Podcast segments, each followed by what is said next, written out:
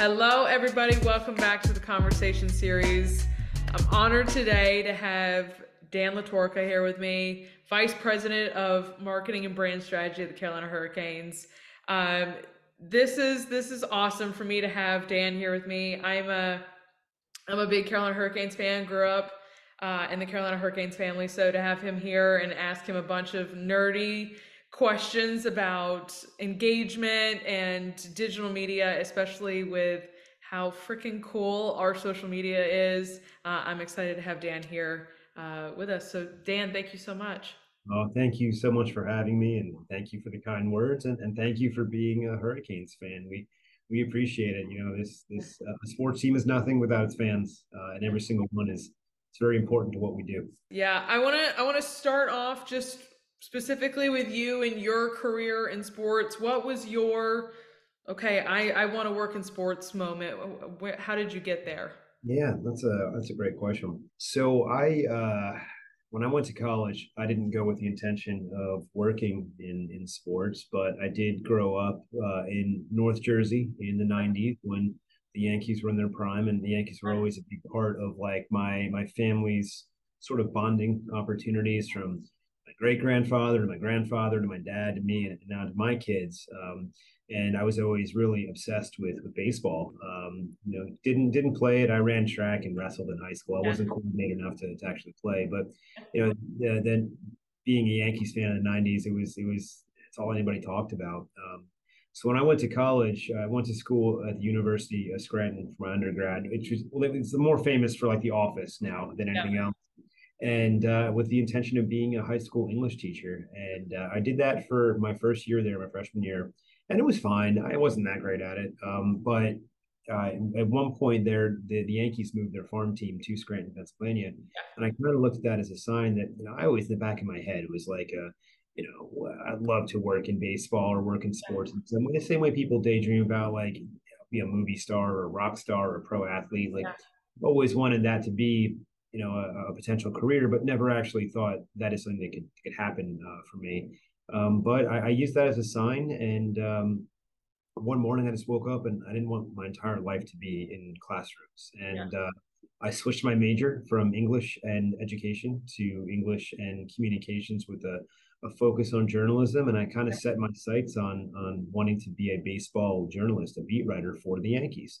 And I, I, hit the ground hard running. Um, I worked for the city paper, uh, the Scranton Times, the school paper, the Aquinas. Um, I started a blog. I wrote for a magazine that at the time was owned by Fox Sports and like covered minor league baseball. And I did that for a couple of years and, and got a whole lot of bylines and, and covered a whole bunch of drafts and games and all that. And uh, by the time I graduated, I learned just how hard it is to, to find a job in New York media, you know, especially in baseball. So um, plus, I wasn't talented enough to do that. So I ended up falling into a job with a digital marketing agency. Um, and back in like 08, 09, that was an emerging field of uh, yeah. search engine optimization, which social media marketing was part of it back then. And uh, I learned a whole lot there. And then I learned enough to where a, a larger agency sort of uh, gave me a shot and doubled my pay. And as a 22 year old living in New York City, I was like, all right, I, I can I can deal with that.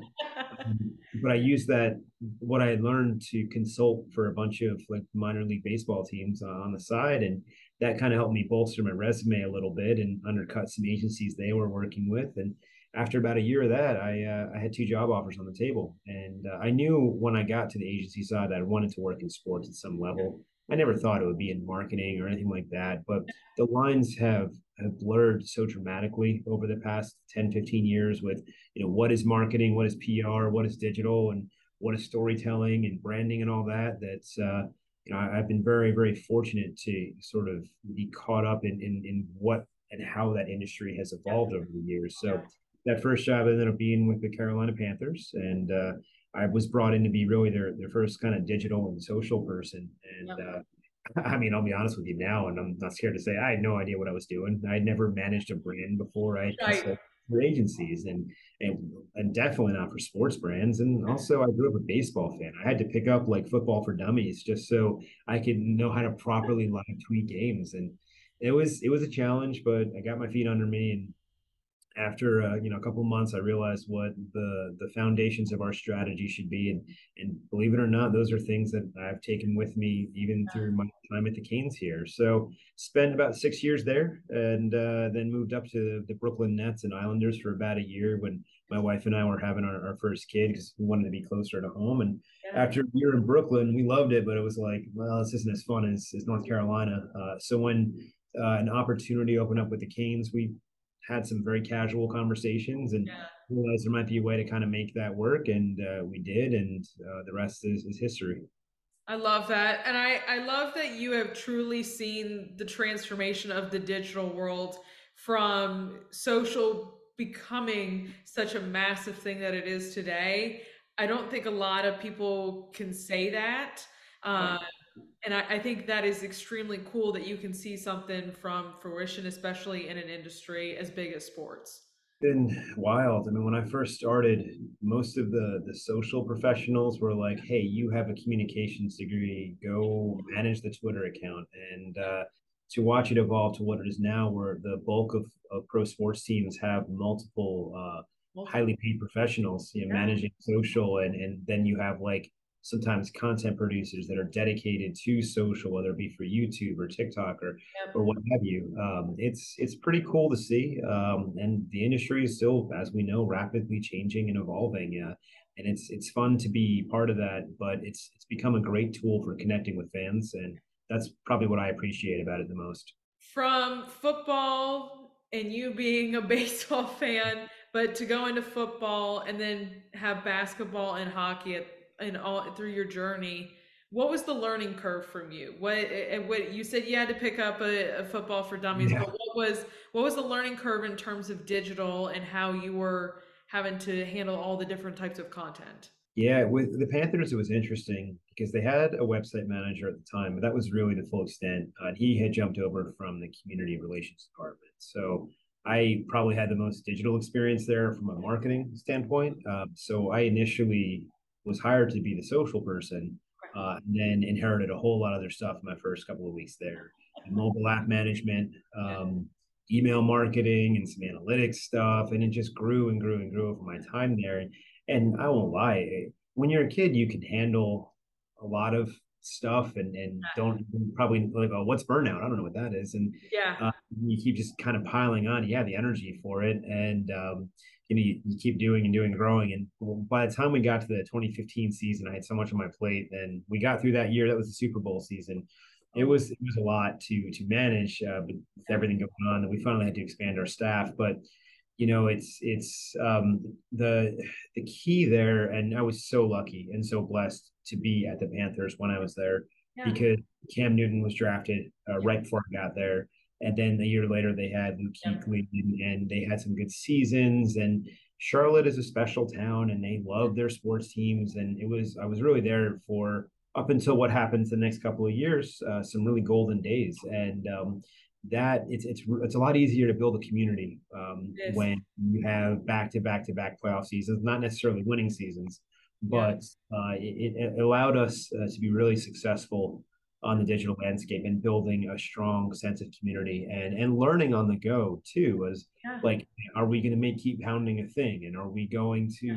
you know what is our social strategy and voice going to be for a, a team that really hasn't had a lot of relevancy outside of a, a yep. single Super Bowl appearance in the early 2000s so you know it is something that um, we had no locked up strategy when I got there and by the time I hit year three or four, we had a pretty good idea of what we needed to do to be successful. And by the time it was year five, like we were hitting on all cylinders uh, in terms of social strategy, at least.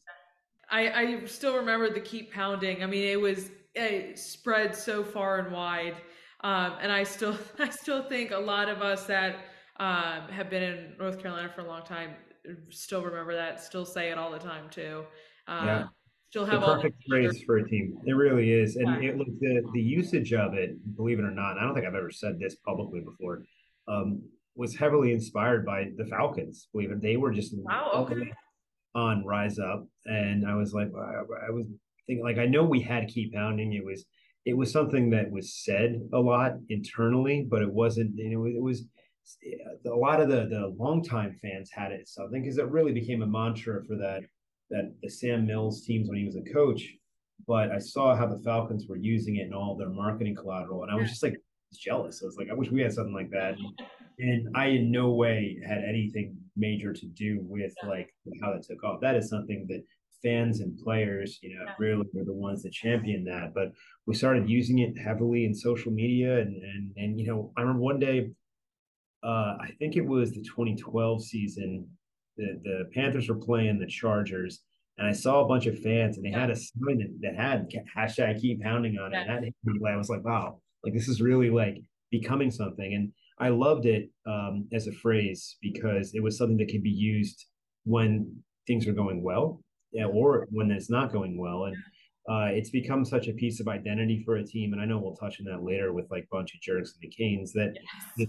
It, it, it's all of the teams in North Carolina. They're on their first generation of fans, and if you can do anything to help solidify something that gives them a sense of identity, it's, it's really special. So uh, that's something that it was it was so fun to witness and have a front row seat to watching just that phrase and everything that it meant uh, in terms of Sam Mills, but also motivation for so many other people to to kind of to keep pounding, for lack of a better term. That uh, it's been awesome to witness that, and I'm really glad the Panthers are embracing that one again because I think it means more than just football now, and uh, it's, yep. it's, it really helped, I think, grow that brand in a lot of ways at a time when the, the football was good, but you always need that extra level of connection when when building anything. It's funny as you were talking about that, I immediately thought of bunch of jerks and how that came to be.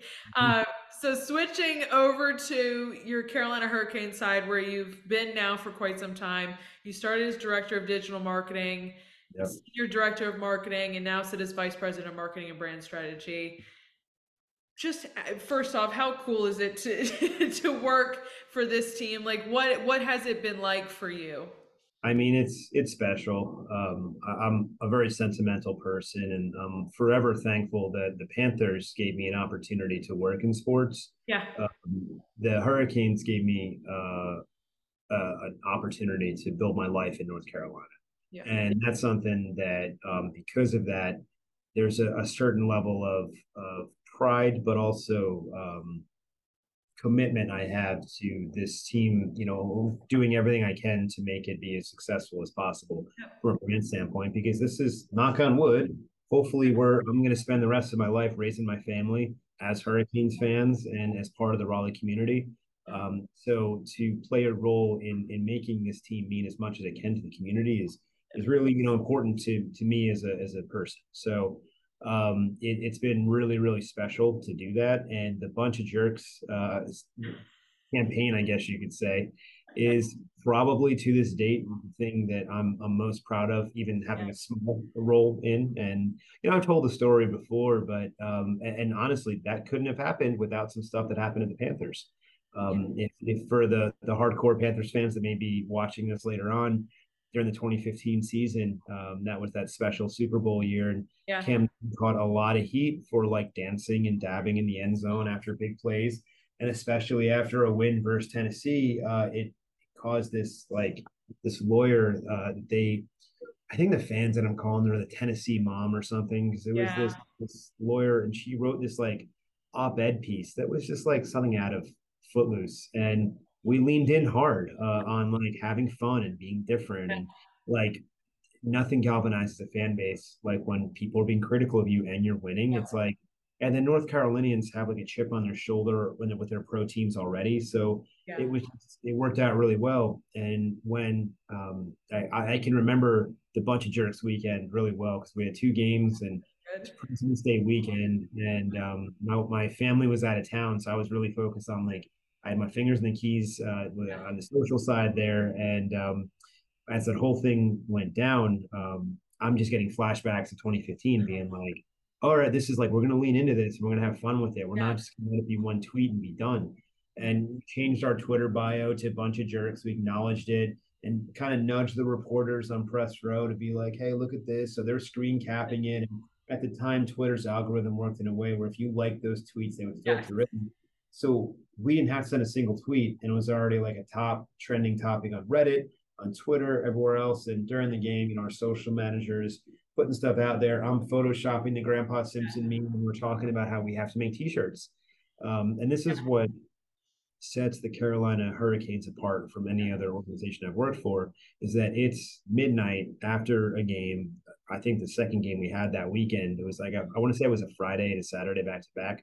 And my my boss, the now CMO, then he was VP of marketing, Mike Forman, and I are talking in my office, and we're like, all right, let's let's figure out this shirt thing. And he texts uh, Tom Dundon and, and Don Waddell and 12-ish, 12 30 at night, and like, hey, this is what we want to do. Can we do this?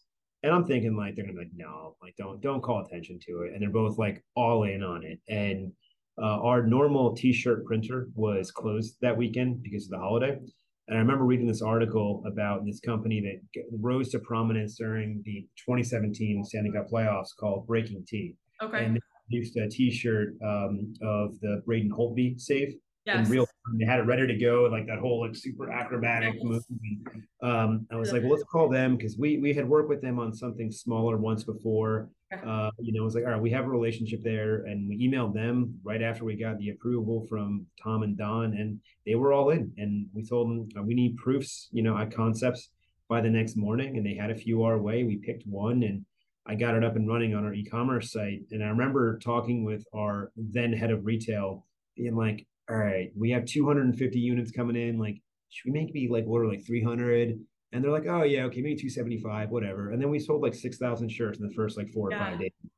And what's special about that whole movement is that it it gave fans here a sense of identity and that the, the sports is all about community and connection yep. and identity and, and hurricanes fans for a decade didn't really have that not since yep. 06 so to play a small role in helping facilitate that is something that I'm immensely proud of. And and yeah. few things bring me as much joy professionally as when I see a bunch of jerks shirt okay. out in the wild. And look, it's not even a phrase we use that often anymore. It's not no. part of identity or marketing. We didn't yeah. want it to be something that we abused and ran into the ground. But for that season, that very special year where the playoff drought was broken, uh, it was really special to to play a role in, in giving people uh, that, that identity, but also in a fun and different way yeah. where we're being irreverent, where we're leaning yeah. into an insult. And not only that, we have easily made millions of dollars off this t-shirt.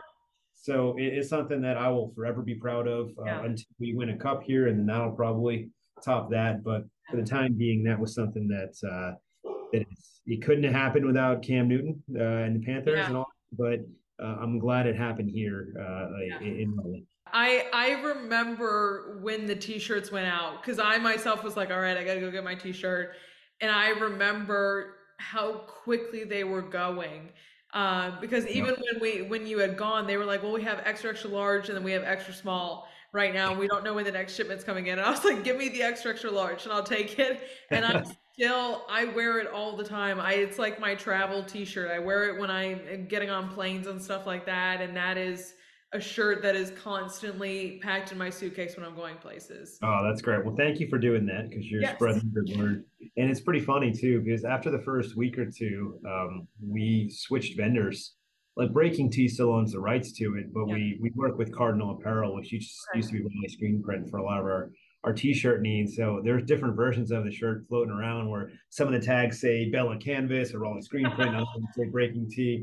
Um, and I always love seeing that. And then, like any type of viral shirt campaign, the weird Amazon bots get on it too. And then you see like totally weird counterfeit ones, and that's how you know you've made it too. Like, that doesn't even bother me. Like, yeah, okay, we lose a little bit of money on it, but yeah. like the fact that people are buying it from so many different sources too, that's just that's that's special for a hockey team that's in the southeast that really shouldn't be out kicking its coverage uh, that much. And uh, it's it's cool to see. Like I love when I'm visiting like family or friends in Charlotte, and I'll see someone like in a brewery or something wearing it, and it's like, yeah, all right, you know what? The Canes are, are growing. I, I I absolutely loved it. It was one of my favorite uh favorites that we because I mean it's still mentioned, but it like you were talking about, it's not as big as it was at the time. It's kind of just a, a normal way of Carol Carolina Hurricanes life now.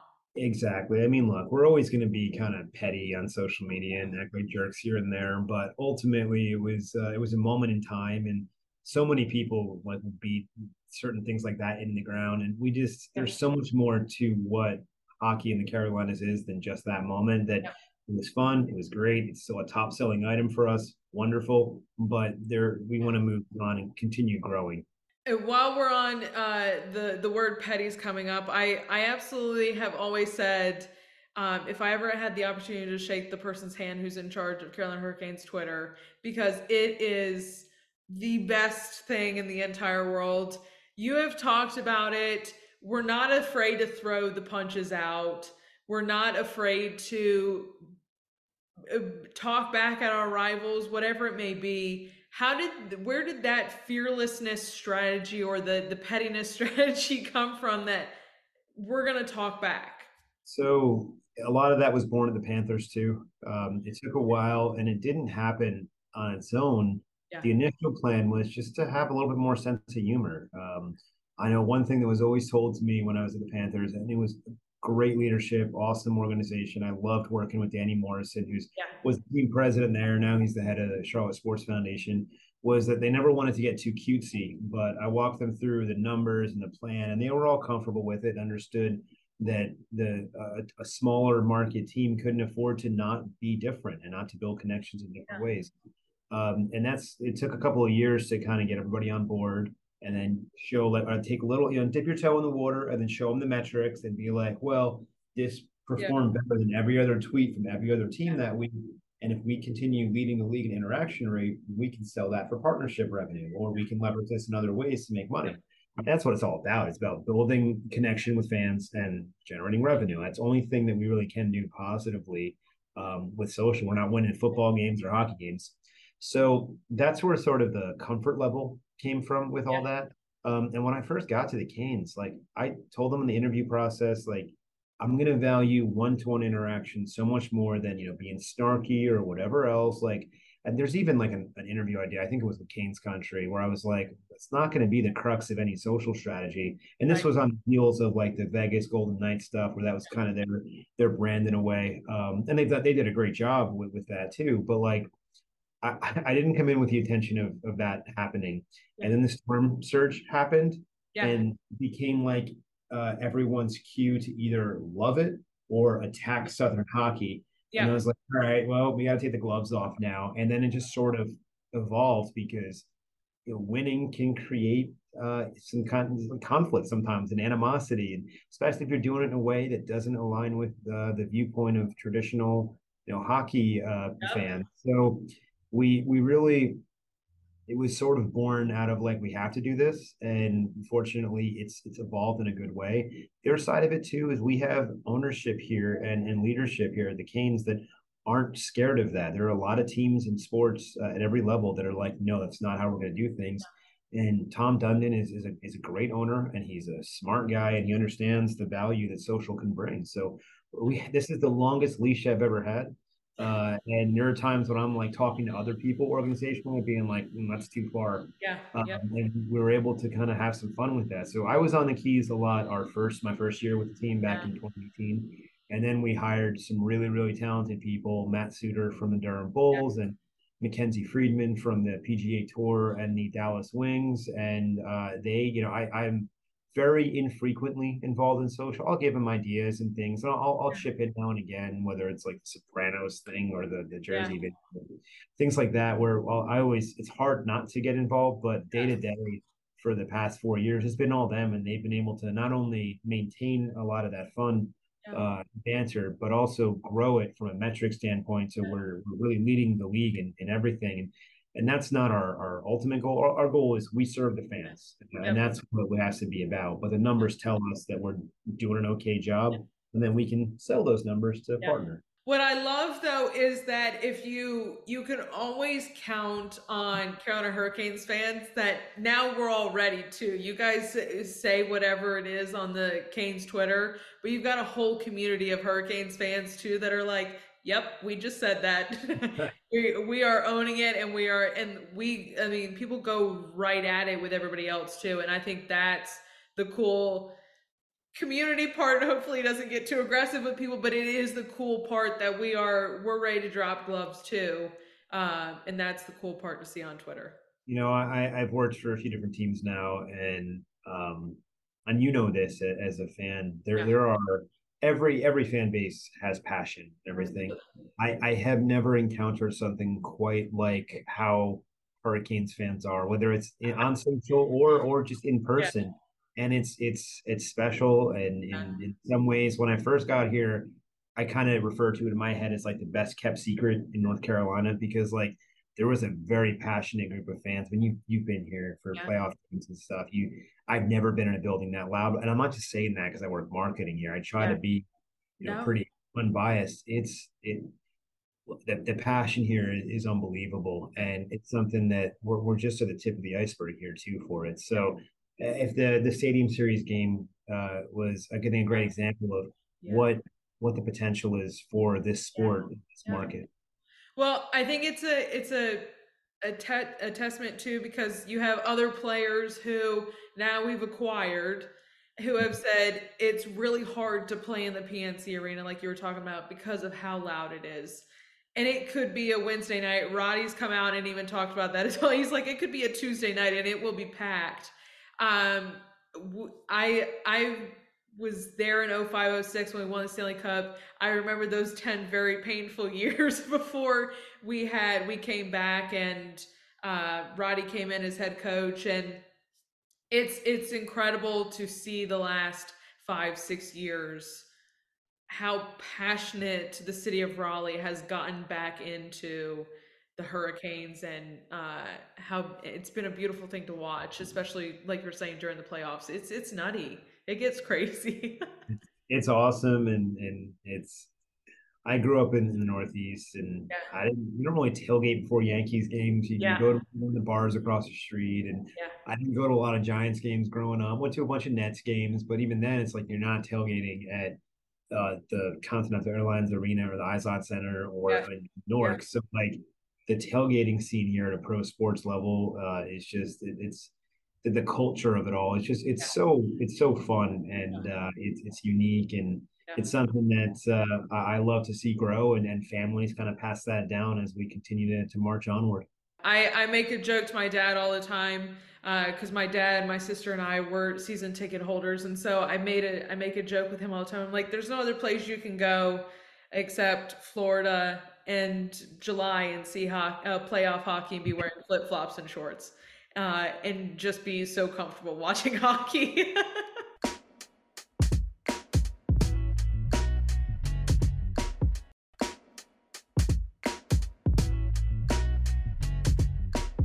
Good point. I'd, I'd love to ask you a question. You know, what, Yeah. what are some times when you felt a really strong connection to the Hurricanes throughout the? I mean, obviously you were here Yeah. for a lot of the the special memories. I'd love to hear some of your experiences. Yeah, the stadium series was a big one. Like I was young when we won the Stanley Cup, but I remember the parade afterwards. Like I remember all of that. But the stadium series for me was one that I was like, I can fully remember. Um, it was one of those that I was like taking it all in. I went to NC State, so to see this in the middle of my college football stadium's field and to kind of see it all in, it was I, I it was really cool to see, and I, I I had chills not because it was actually that cold, but uh, because it was just really cool to see that you know we were told 2020 before COVID hit, you know this was coming into town. We'd been waiting three three years, and to finally see this, it was it was a pretty surreal, magical thing to be like, yep, we're finally here. This Yeah. is cool. I wasn't sure it was ever going to happen, to be honest with you. Yeah. Like, I remember being after the lockdown, we dove into. I think it was March or April. Was probably March or April 2020. Yeah, where we started doing the uniform uh, designing process and then Yes. patch designing and then like it's like well are we actually going to do this game like we're doing stuff here and uh, of course the uniform leaked somehow like in in uh, which that's a whole other fun story but uh you know, I love seeing counterfeit versions of a uniform that hadn't been released yet, but it, a, lot of work went into that, and it was such a unique circumstance because of the pandemic. But to see it finally pay off and to kind of give us more time to build our brand and fan base, um, by the time we we had that game, it was um, it was special. I was really glad I was able to attend that as a fan. Um, our staff is in a spot now where we're we're built out enough where I, I'm I'm very I'm involved in administrative stuff and emailing Yeah. and supporting them. I'm not boots on the ground anymore. So my wife and my dad and I got to go experience that, which was cool because when I was with the Panthers for the Super Bowl, like I, I had to work it, and it was yeah. a lot. And I, I, it's honestly, it's a mistake I've made in my career that I, um, I didn't take a step back to enjoy it. And you know what? Other people reached out to me. The uh, buddy from the Seahawks who was there a couple years before, and someone else reached out too, and they were like, "Take a step back and enjoy it. Like it, it's it might not happen again." I was like, "No, no, we're we're gonna be a powerhouse for years. I'll be back there next year. We're gonna win it and the whole thing." And I remember even the day before the game, I was in my hotel room just like working on stuff and getting it done the day of the game. And it was fun. Don't get me wrong. There was so much reporting about that. But like I could have enjoyed it differently. So now I got that opportunity to do that in where in my in my hometown now, you know, in, in a market that I do call home. And uh, it was special. I'm very thankful we won that one. That's that was my only concern going in. I was It was mine too.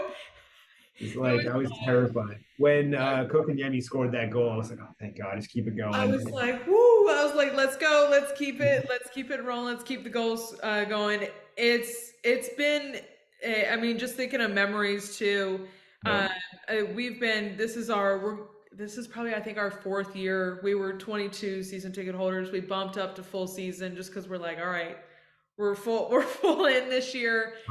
Um, but it's the my dad, my sister, and I going. It's just that time that uh, the three of us can catch up, see each other yeah. in the week. No matter what, I'm. This is us. This is we go, and this is our thing. We've been going since we were so young, and so this is. He's always uh, taking us to games. So for us, this is our time.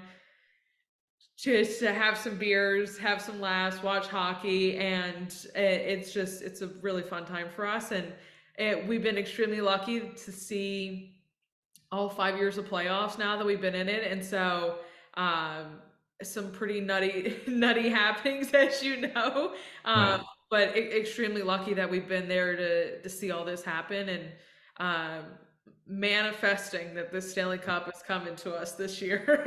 I hope so. You know, it's uh, I've been very, very lucky in my career and, and, and to experience some really special teams and um, never been part of a championship season. I've come close. Yeah, um, yeah. and it would be really cool to to just experience that um, and to to experience it here where I have roots down now, um, or my kids can experience that too. I'm granted, uh, my daughters will be six if, by the time my son will be three.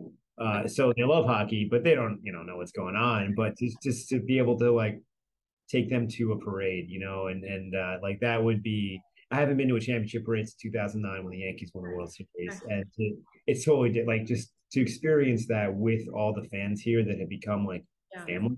It, it, would be really really special. So um, I hope so. Uh, I really hope that, you know Raleigh can experience that again, and uh, the Hurricanes can continue to solidify themselves as yeah. the prominent pro team in North Carolina. I want to hop and just pick your mind a little bit about when these big events like Stadium Series are coming up, or even. Mm-hmm a playoff run where this past season it was never compromise.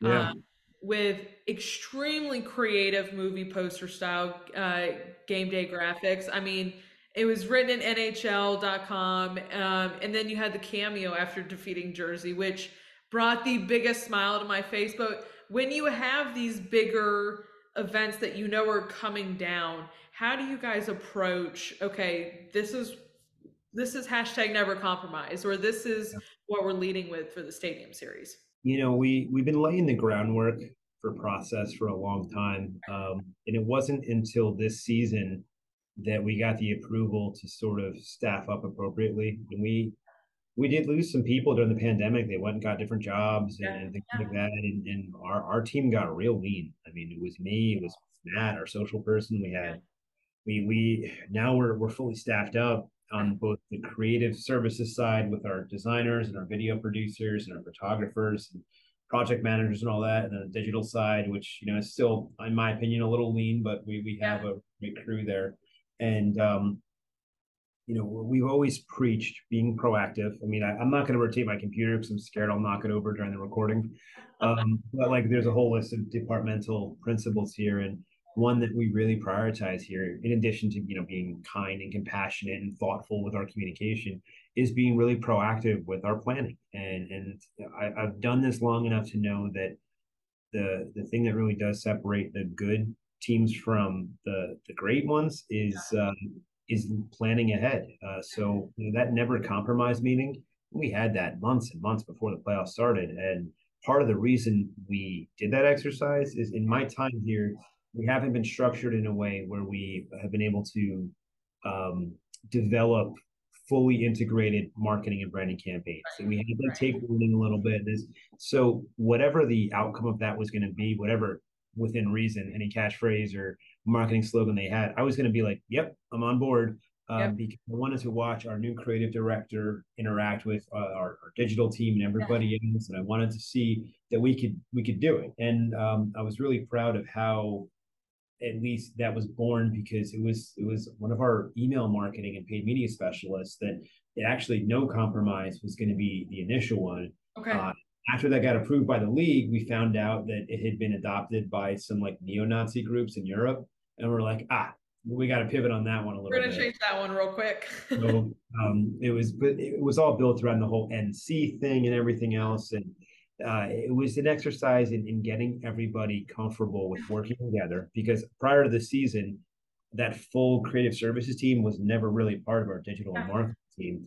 And we wanted to see what that was all about. So that was well in advance. Um, that Sopranos and Jersey thing that you mentioned, that was an idea that we had.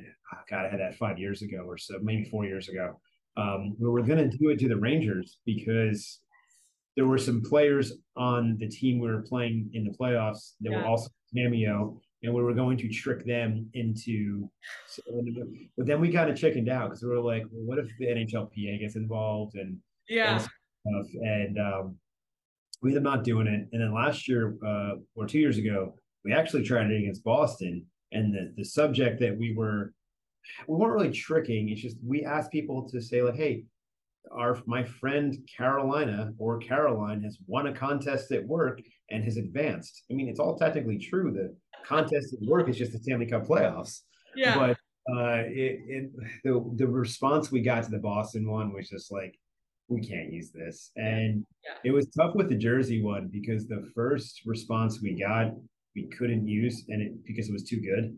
Uh, because it was it was someone that is on Devil's Media and they okay. went and, and, I was like, I I don't want to get guy in trouble. He's too nice. Yeah. But then we again the other ones, and we're like, this is so this is so good. Um, you know, we uh, then uh, we actually had, had to clear it by Cameo. Uh, we had a conversation with them, and then they were on board with it. And okay. apparently, um, a political campaign in Pennsylvania uh, against the Dr. Oz and, and Fetterman thing. Yeah. They'd done something similar uh, a few months before, so this was not uncharted territory for them, and uh, ended up working out really, really well. And I did not go to sleep that night. I read all the, the mentions and all that stuff, and just to watch that, uh, people get excited about it. And also, I grew up in New Jersey. You know, I, I I know the stereotypes, I know the comedy behind it, and I appreciated it. Just growing up there, I was like, I, I love The Sopranos. I grew up watching that. Like, yeah. it, was, it was cool to see it. But the point is, um, we do a lot of our planning well in advance, and we try to also position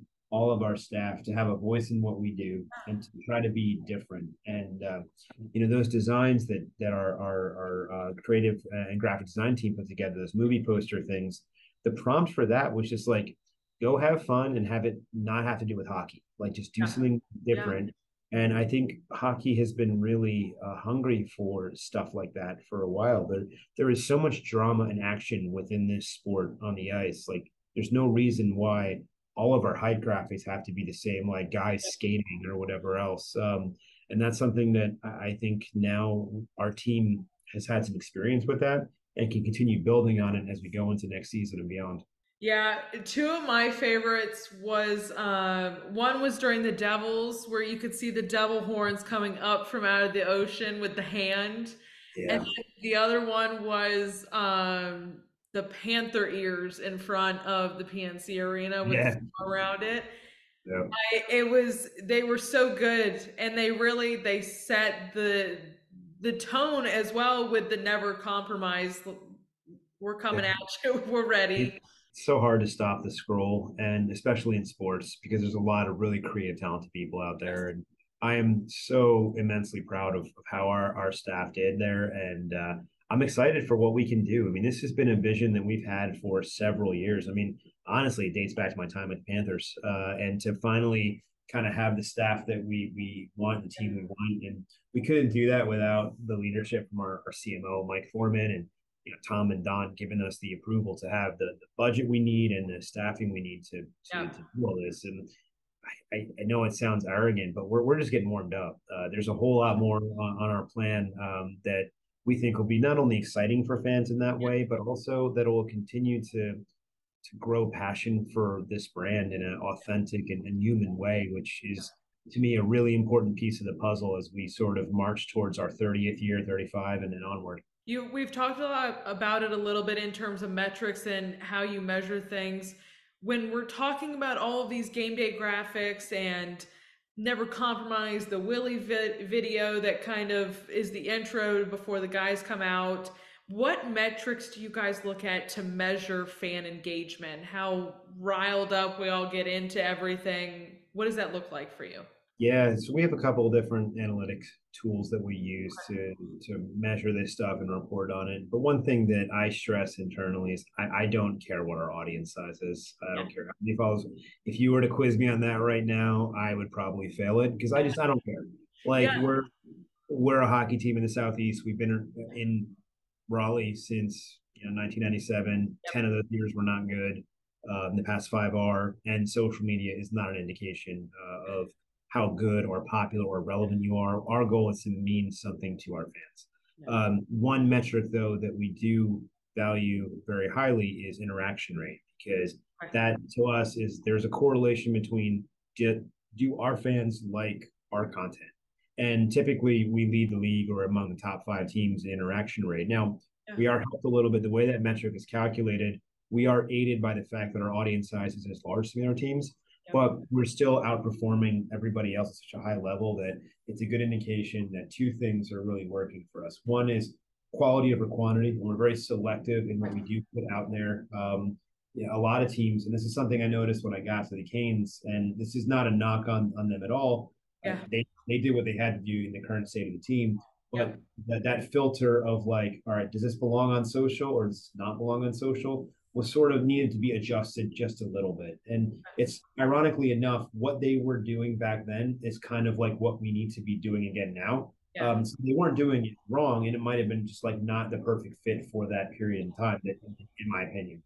Um, and we really pulled that back a little bit and focused on quality over quantity, a ton of one-on-one interactions. Like we need to be more responsive than everybody else. And that's something I push a lot across all platforms, whether it's the DMs, the Twitter replies, the Instagram mm-hmm. replies, whatever.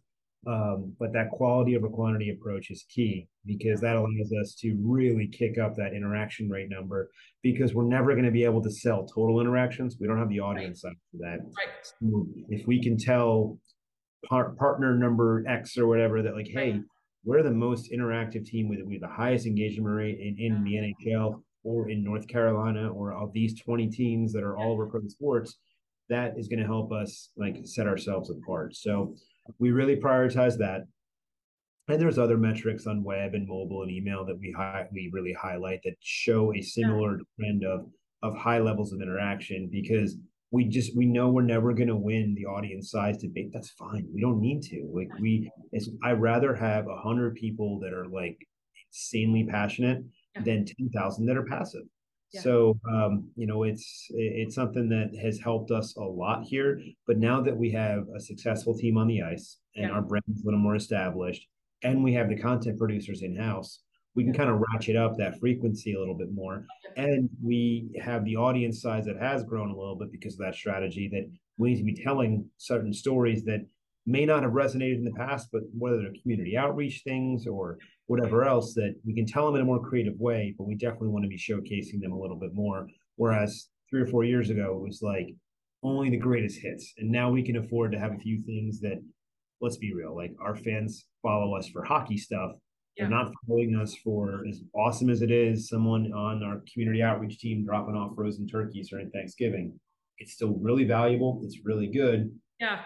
But it, it doesn't get the numbers on social. Right, so, right. But now it's like, all right, are we at a stage where maybe numbers don't matter as much because we sort of we found our footing. And this community in Raleigh too, like we've been talking about, we love to see I I love to see every part of it because it's just an opportunity that you're seeing an organization that is talked about being so small or is not one of the original however many it, it's but it's a fantastic organization that is doing abcd is giving back to the community. You got stormy driving through tailgates before every game like you know what i mean? Like it, it checks the boxes. From from my perspective as a fan it's great to be able to see everything the carolina hurricanes are doing and um, I I love that we get to be part of that experience as well. And that's something that I see as a big area of opportunity for us in the future. Is I know we we do an okay job of, of being fan friendly, but. I'd like to see us get even more um, friendly wise, aggressive with how much we leverage and respond to fan feedback, and not just through social, but like we the, the way to win in this industry nowadays is through transparent uh, transparency as well as like listening to your fans and making those changes if you can do it in a measured way so our our bi team right now is hard at work on developing some things like that that'll mm-hmm. allow us to better intake feedback and, and yeah. take mm-hmm. action on it and I, I do think that those are the seeds that if you can plant now of showing that you're listening and growing based on what your fans want that 25 years from now, those are those are big old trees, and that's where you have those major brands. And Uh, in, in, a meeting we had about it, the Cleveland Browns came up, where perhaps they haven't been as successful on the field, but their fans are tremendously passionate because of the connection they have to to the community yep. and to the region. And if we can do that while being successful on the field, yep. the possibilities are are are endless. So the the Hurricanes, knock on wood, are on a very nice trajectory right now, but there's a lot of room for for growth in, in how we uh, embrace our fans and how we listen to our fans and um, and also how we create community or facilitate the creation of community for our fans. My last question for you dan in this big sports industry world and uh, this creative outlet that you are in what inspires you? Uh, that's a good question. Tough question. Uh, I think I may adjust that one a little bit to yeah. like why do I love what I do and it creates inspiration for me. Um, you said it before and you talked about how like you have these times when you go with your family to yeah. hockey games and and how special that is for you. And, and 10 years from now look you might be living in a different part of the country. You might you never know what's really going to happen. You, you know you might be working a job here san francisco wherever. Yeah. And you can think back and be like i had those great memories and and i had those times there where like that's a big part of who i am and what i am and, some things that bring me joy here. And and the fact that i and our team here our marketing department gets to play a small role in helping support those types of memories and connections and moments for people that's the best part of what i do here. Um, you know that's that's what gives me pride in kind of what we're able to accomplish uh, for the Hurricanes and and to help kind of continue pushing that to create more opportunities for fans to feel that way. That's that's why I love it. And the other cliche answer, what inspires me is um, the one thing that keeps me around here, besides the fact that I like I like living here, yeah, is uh, I, I really like the people I work with in this organization. Um, and I know it's like, oh, you know, you're on camera. That's why you're saying that. No, that's true. I, have said this before. Yeah. Um, it's I really like I have a lot of love for our staff here and the culture that we have uh, built. Um, and it's it's uh, you never like if you're ever on a job interview for anybody who's watching and like people are always like oh we're like a family here personally i always take that as a red flag not that my family is not dysfunctional at all but like yeah. i was like oh, i don't like that comparison but there's there's a strong bond and friendship and and level of comfort here that we have to where we can joke and enjoy each other. And I have a lot of love for our staff uh, here in the team we have, and that's kind of what um, doesn't necessarily inspire me, but is what pushes me yeah. uh, to you know want to be your best self love for around you, and uh, that's it. So you know the community, the fans, and and the people here. Uh, that's what sports is all about, uh, and that's what the connection is. So that's kind of uh, what I guess you could say inspires me. I think what's really unique, and you've heard players say it, you've heard Roddy say it, you've heard a lot of people say it in the in the Hurricanes organization. What makes hockey special here Yep. is the people, and I think we are not like we've been talking about. We are not a traditional team. We are a hockey team in the South, and it is 98 degrees here today. We're talking about hockey starting in just a few months. It's it's the people here that love and I, I I've grown up here. It's been it's it truly a fantastic community to be part of. Um and I, I absolutely love this city and brag on it all the time. Uh, no, me too. And if you would have told 14 year old me that you know you would be working and helping support a hockey team in in North Carolina when you grow up, I'm like, all right, give me some whatever drug that is. Uh, but I I never drew it up this way. Never thought it would happen. But that's kind of the excitement of working in sports Yeah. is that it leads you to these places that uh, that are really really special sometimes. And now for us, it's it's home. And I think people from around here, all throughout the Carolinas, um, there's a certain level of pride, whether you were born here or you moved here, that you you really uh, you're proud of what what we have and what we're building and we're all kind of on the same page kind of wanting this to be the best it can be together and that's something that i think aligns really well with our fans here too is that you know we we it, I hate using this term but it you look at family sometimes like that we're all kind of pulling in the same direction Yeah. but to your point you you are part of that and, and thank you for for doing your part to kind of make what we're doing here uh, as special as it can be Yeah, yeah, especially I mean just even think, thinking back to the stadium series, there was, you know, however many seats and you're looking around and you're like, wow, this is a lot of Carolina red right here. yeah, you know, if I didn't have so many shots beforehand, I would have thought it was really special. No, no, I actually I, I was a DD, you know, in all seriousness. Yeah. Um, yeah. but no, it was it was surreal. Like, and I, it's almost so hard to take in of like seeing. Also, I've never been to an NC State football game before. Still haven't. I have a goal of doing it this year. In Okay. fact, I've only been to one uh, college football game. Mike Okay. Forman, our CMO, took me to Wake Forest. Uh, That's not Carolina game. shocking because of his love for Wake Forest. Yeah, exactly. So I was like, it was fun. You know, he had the extra ticket, and I was like, all right, I want to see what this is all about. And um, it was, I actually, I had a lot of trouble navigating and finding my seat at, at Carter Finley because I was like, I don't know what the heck I'm doing here. Um, so that was that was a challenge. So we actually missed the national anthem, uh, which I, I went back. I've watched it a hundred times, and my Yeah. son has been in a, a stage for the past couple months where um, when he wants to watch the Canes, we go to YouTube Yes. and he'll want to watch the same video again and again and again. So it's like our Aho goal or the outdoor game, Yeah. or for a while it was like all the storm surges, especially the Whalers night surges, was like green canes. And it's like, all right, but we I also watched the outdoor game like yeah. recap video. God, so many because my son really wanted to. Yeah. So it's almost like I was there, but I'm gonna have to learn how to navigate Carter Finley at some point. Yeah. One that needs to be added to that list is the Jesper Fast goal to defeat the Devils. That one I've watched a million times Yeah. in, in OT, and that one is Mhm. one up. I just can sit there and watch that over and over again. Oh yeah, there's and that's what's great about this sport in particular Yeah, is that something can change so quickly. Like like Brock McGinn's goal too versus the Caps a couple of years ago. Like, and you it, it, almost takes you back to exactly what you were feeling at that moment. So uh, it's it's hockey's a hell of a sport, and I'm Yeah. kind of mad at myself for not watching it when I was a kid, but Yeah. I'm making up for it now. Yeah, well, and like you were just saying, like I can remember exactly what was happening. Like Brock McGinn's goal, I was like crouched down, just just watching that game, game five. Jesper Fast scoring that goal. I was Yeah. there. It was I can uh, see the goal happening. So it's it's those moments that you're like, yep, I can tell you exactly what was happening at this very moment. When you were watching the Brock McGinn goal, were you on delay at all? Because I started getting all these text messages from friends, and I was like, "Ah, we won, great!" But it was kind of like a little. Yes.